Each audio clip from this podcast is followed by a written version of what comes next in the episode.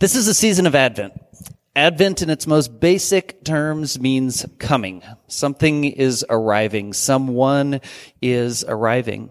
It's a season in which we wait upon Jesus' arrival. And that takes on a number of different meanings. Uh, we remember that uh, two thousand years ago, Uh, creation, Israel and creation awaited the birth of the Savior. Jesus was coming into the world.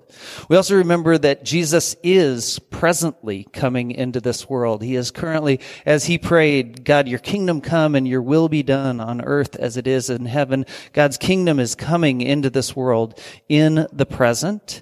And we wait upon a future coming. The second coming in which Jesus will restore all things, when all things will be made right. During the season of Advent, we remember a number of aspects of Jesus coming into this world and continuing to come into this world.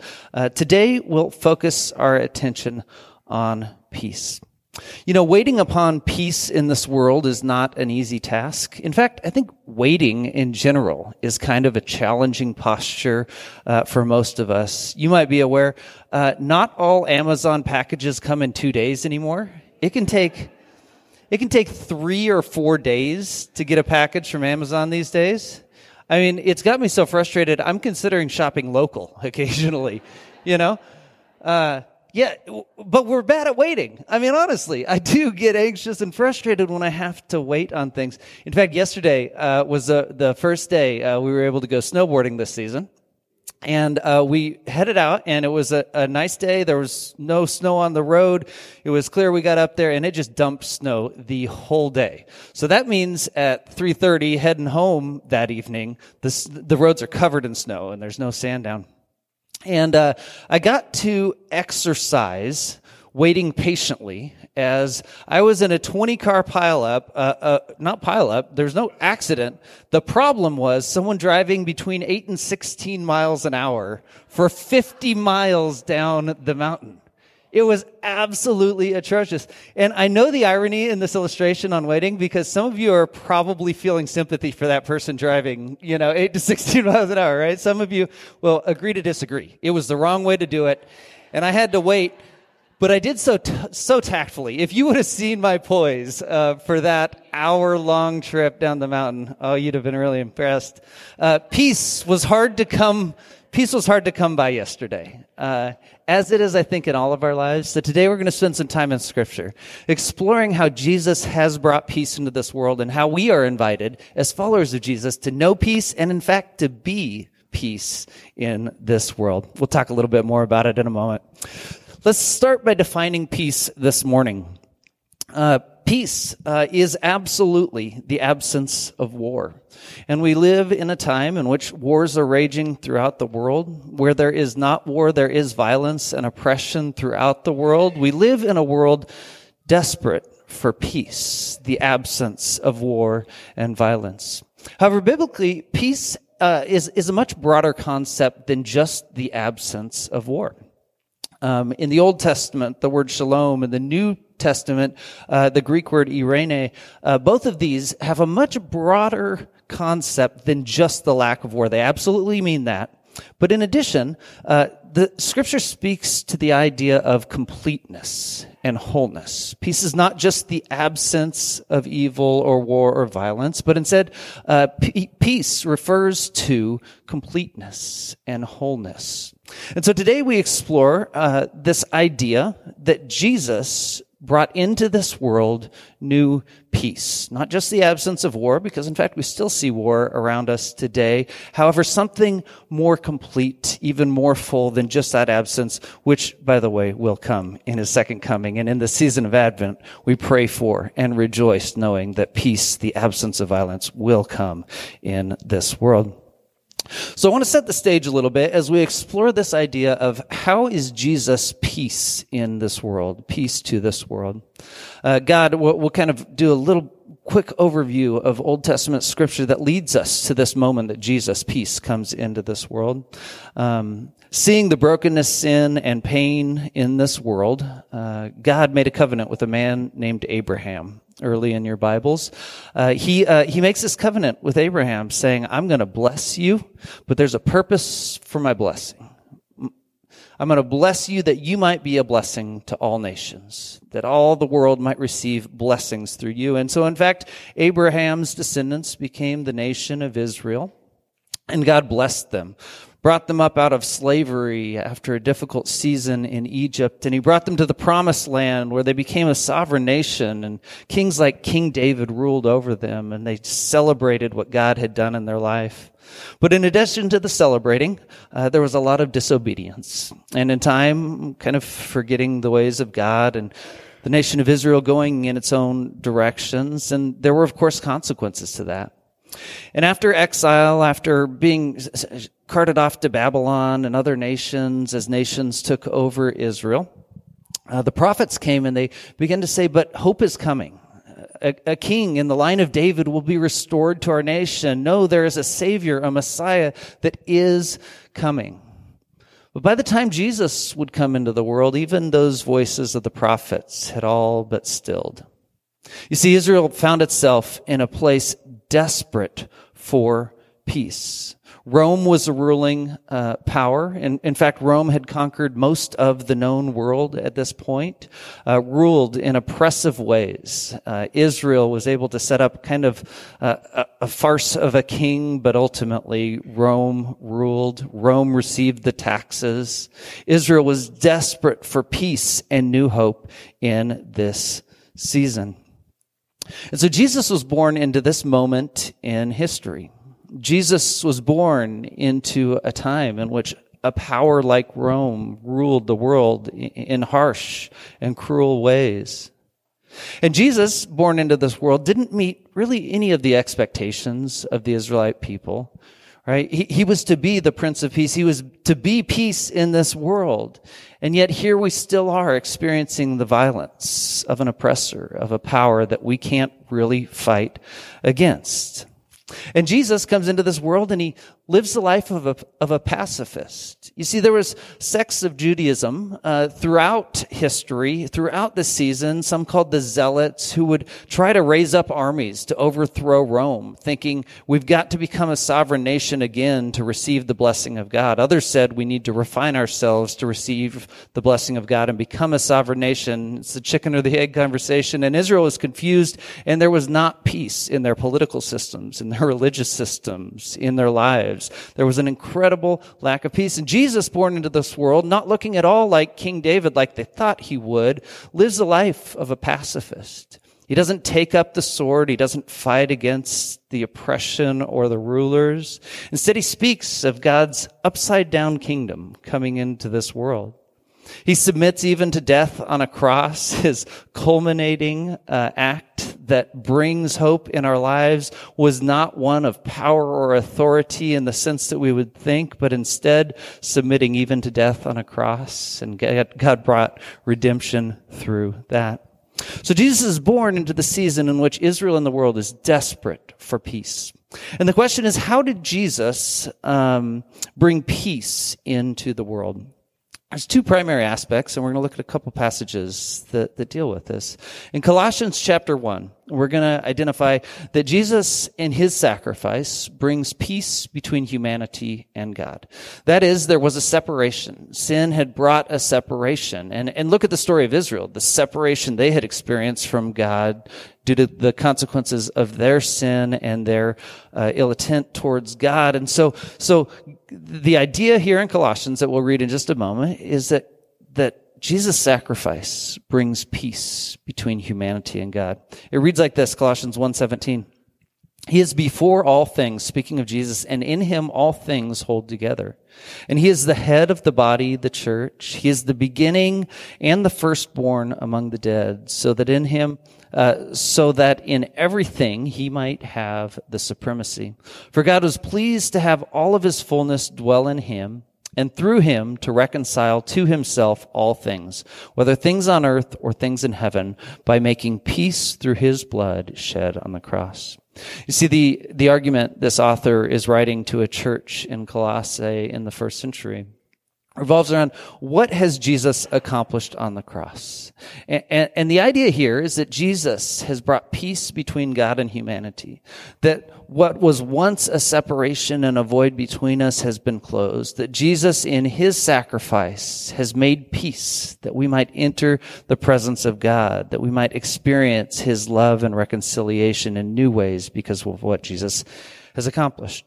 So first of all, uh, Jesus brings peace into the world by bringing peace between God and humanity. But secondly, uh, in Ephesians chapter two, we read of uh, Jesus' sacrifice also bringing peace between nations, peace between humanity and humanity. Ephesians two thirteen says this, uh, "But now in Christ Jesus, you who were once far away have been brought near by the blood of Christ. For he himself is our peace, who has made the two groups one and has destroyed the barrier, the dividing wall of hostility, by setting aside in his flesh the law with its commands and regulations.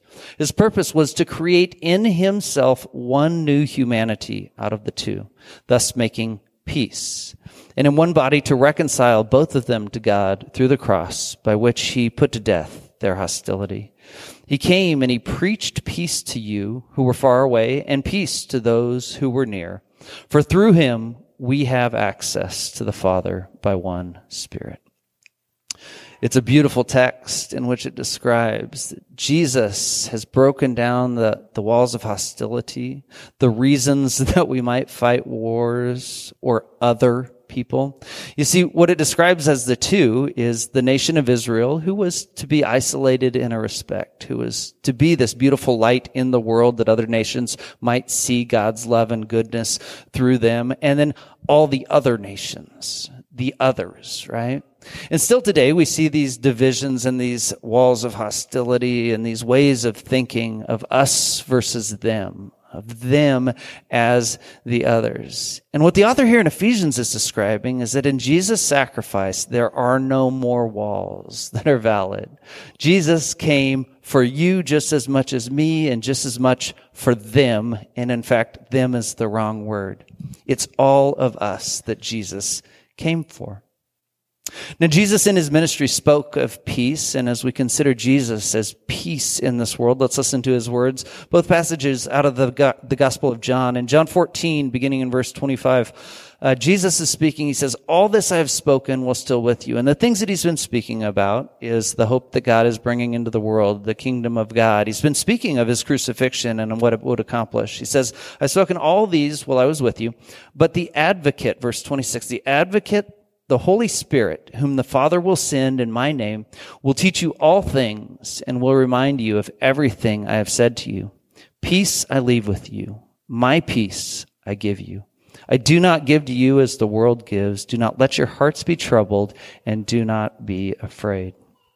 Jesus, speaking to his closest followers, makes a rich, rich promise. Uh, there will be trouble. There will be struggle in this world. In fact, that'll be the next passage we read in John. But Jesus promises an advocate.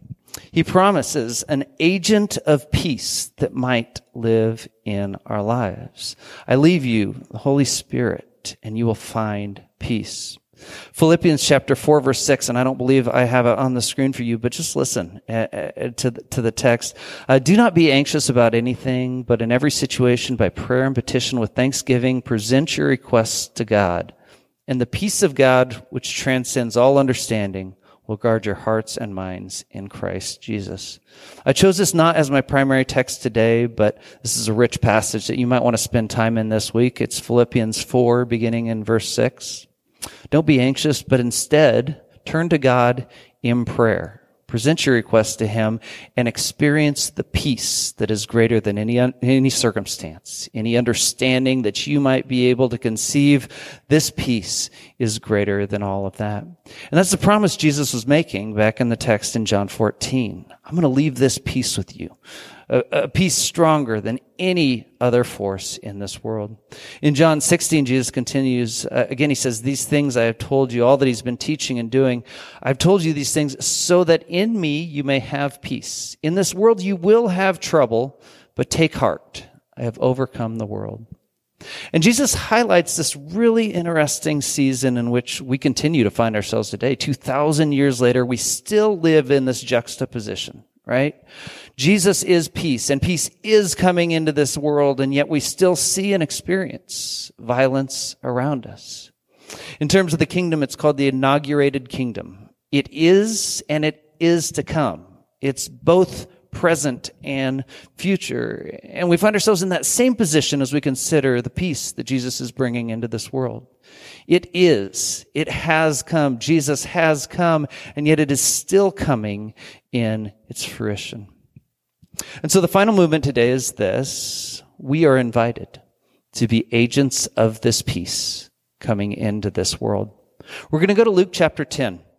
And it's a really interesting passage. Uh, Jesus, um, uh, sometime into his ministry, uh, has not just the twelve apostles, but hundreds and thousands of people following him at times. And we read a lot in Scripture about the apostles, the twelve that are closest to him. But there's this interesting story in Luke chapter ten where he sends out the seventy-two. It's like there's layers from the inner circle going out, but people connected to the ministry of Jesus that he is entrusting with his work in the world. In Luke chapter ten, uh, Jesus is sending these seventy-two out uh, to all these little villages, all these rural little places in Israel to go and proclaim good news that the kingdom of God is coming. And these are places that Jesus intends to visit in the future. And yet in this interim, his followers, his people, will be agents to go out and to begin to share this hope and this good news. I hope this kind of resonates with our place as the church in this world. Those people coming ahead of Jesus' second coming. Jesus is coming to these neighborhoods, coming to these places, and we are invited to go in and be agents of his peace and share good news with people around us. Listen to the text before I go further. Luke chapter ten, verse one. After this, the Lord appointed seventy-two others and sent them out two by two ahead of him to every town and place where he was about to go. He told them, "The harvest is plentiful, but the workers are few. Ask the Lord of the harvest, therefore, to send out workers into his harvest field. Go, I am sending you out uh, like wolves, I'm sorry, like lambs among, among wolves. Do not take a purse or bag or sandals, and do not greet anyone on the road. When you enter a house, first say peace to this house. If someone who promotes peace is there, your peace will rest on them. If not, it'll return to you. Stay there, eat and drink whatever they give you, for the worker deserves his wages. Do not move from house to house." Okay, I want to hone in on this really quirky and interesting concept of people of peace that we see revealed in this. Jesus is sending out his followers to a town. And notice these, or understand, these are small, remote, little little villages, rural places that he's sending them. There's not uh, there's not big centers or hubs or places for them to gather or organizations operating within these communities. He says, just knock on a door. Offer them the peace that comes through Christ, and if they are people of peace, they'll invite you in. It's very practical. Yeah, go ahead and stay there. Don't go on. If they're offering you food and a place to stay, go ahead and just stay there. That's that's a good place to be, that you might know each other's peace, the peace that comes through communion with Christ. So he speaks of these people of peace. Uh, find them in a, in, in a place and reside there. Do you know people of peace in your life? If you think around about, think think about your, your friendships, your work relationships, family members. Can you identify people that you would say, yeah, that's a person of peace? I, I offer, I extend, and I receive peace from the life of that person. People of peace can be hard to find. I remember middle school uh, fairly well. I was not great at finding and participating uh, in life with people of peace in that season. And yet I, I think about myself and many friends and us. I'm not sure we've gotten much better. As I think about the way our society works and the things we surround ourselves, the news feed or, or the podcast that I listen to every morning, how I'm just inundated with the drama and chaos around me by these things, I'm like, am I really just resting in places of peace where Christ is inviting me to participate in what he's doing in this world? It can be incredibly challenging to find people of peace in our lives, and yet I think you know them when you see them. Let me clarify one thing. None of us are perfect. Being a person of peace doesn't mean you operate perfectly in every moment and situation. I am far from a person of peace, if that is the definition by which we have to operate. I was not a person of peace driving back from White Pass yesterday, right? So, so we're not looking for perfection. What we're asking is, is, is the Spirit, is Christ doing a work in this person? And is there a reciprocal peace that we're invited to rest in, to be in, in the lives of people? You'll know people of peace when you come across them. You'll experience kindness in the place of anger.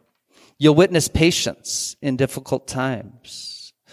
You'll witness a warmth that's hard to define, but easy to see. You know what I mean? Th- those kinds of people that you just recognize, wow, that's someone I want to be around. And if you're a little bit deeper uh, in, in the spiritual realm, you'll say, wow, that's someone God has really done a work in and continuing to do a work in. People of peace. Who are the people of peace in your life? I think in the season in which we uh, we know of, we witness the peace that is coming into this world, but in juxtaposition with the violence that we see and the oppression we see. Christ is inviting us to know people of peace in our lives, that together we might be people of peace in the lives of others.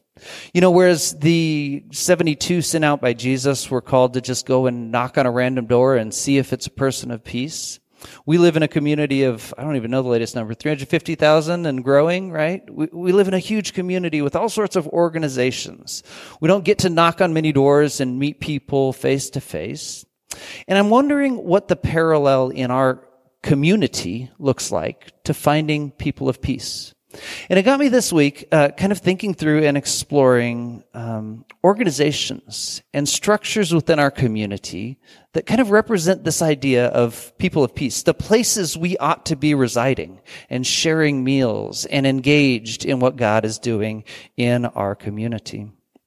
And, uh, and as I thought about people of peace, or I'm going to change the language just slightly for the sake of this conversation, places of peace in our community, right? And these could be organizations, these could be people. It might literally just be a place where you see the Spirit at work in this neighborhood or this park or this community of some sort. At any rate, places of peace in our community is the question I want to ask. And my prayer is that we be one of those, and I think in many ways we are. We have a lot of growth to do as a as a church and, and being a place of peace in our community, but we've got our eyes fixed on it, and I'm, I'm very thankful for so many of you uh, that represent that in our community.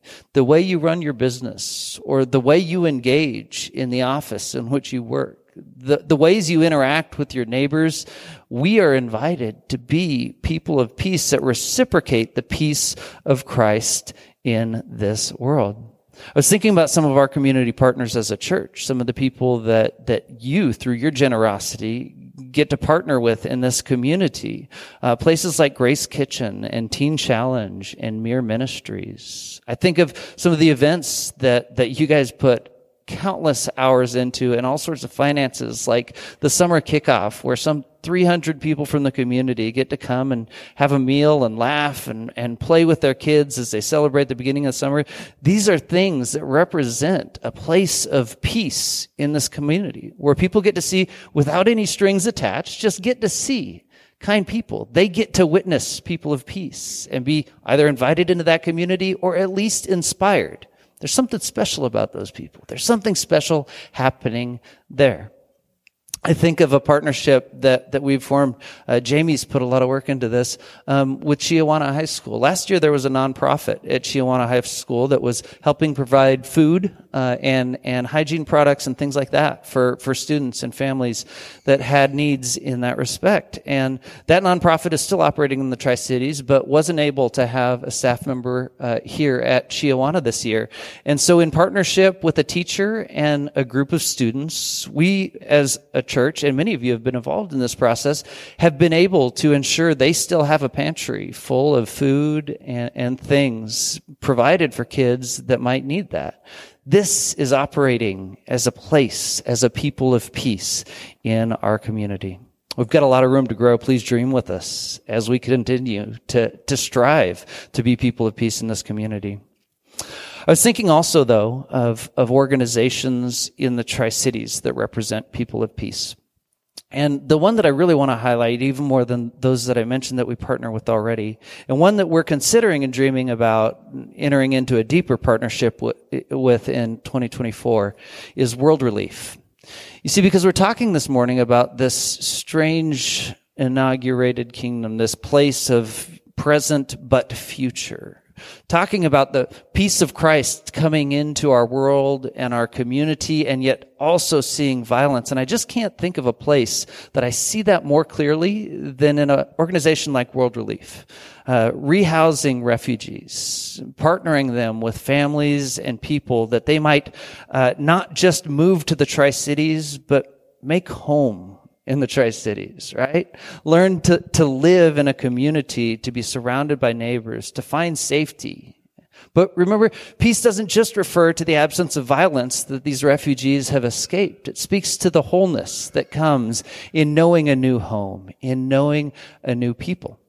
I think World Relief and the work happening there, this represents for us what we dream of in this interim time. An organization that, that recognizes the violence and brokenness in the world and then leans in with the love of Christ and offers wholeness, that offers new opportunity. So today, I, I want to zoom out and just consider the concept as a whole. Um, today's Advent. And we recognize Jesus came into this world to bring peace. We also recognize that Jesus will come again and bring fruition to the peace that he is currently bringing into the world. And in this interim season, you and I are invited uh, to be partners in Jesus' peace coming into this world, in seeing the kingdom of God come, his will be done here on earth as it is in heaven. Let's pray as we close. God, thank you for this day. Thank you for an opportunity to, to be in your word. Uh, God, teach us your peace, Spirit. Be our peace. And in this peace that is so fleeting and challenging in moments of life to experience, God, I pray that you will just fill us uh, with that Spirit, with love and joy and peace and patience and kindness. God, will you fill us with those things? And will you invite us into places and into relationships in which we have opportunity um to represent, to demonstrate your peace in this world. God, where there is war and where there is violence, we pray that it would cease. And God, in this season in which that still happens around us, teach us to be people of peace. In Jesus' name we pray. Amen.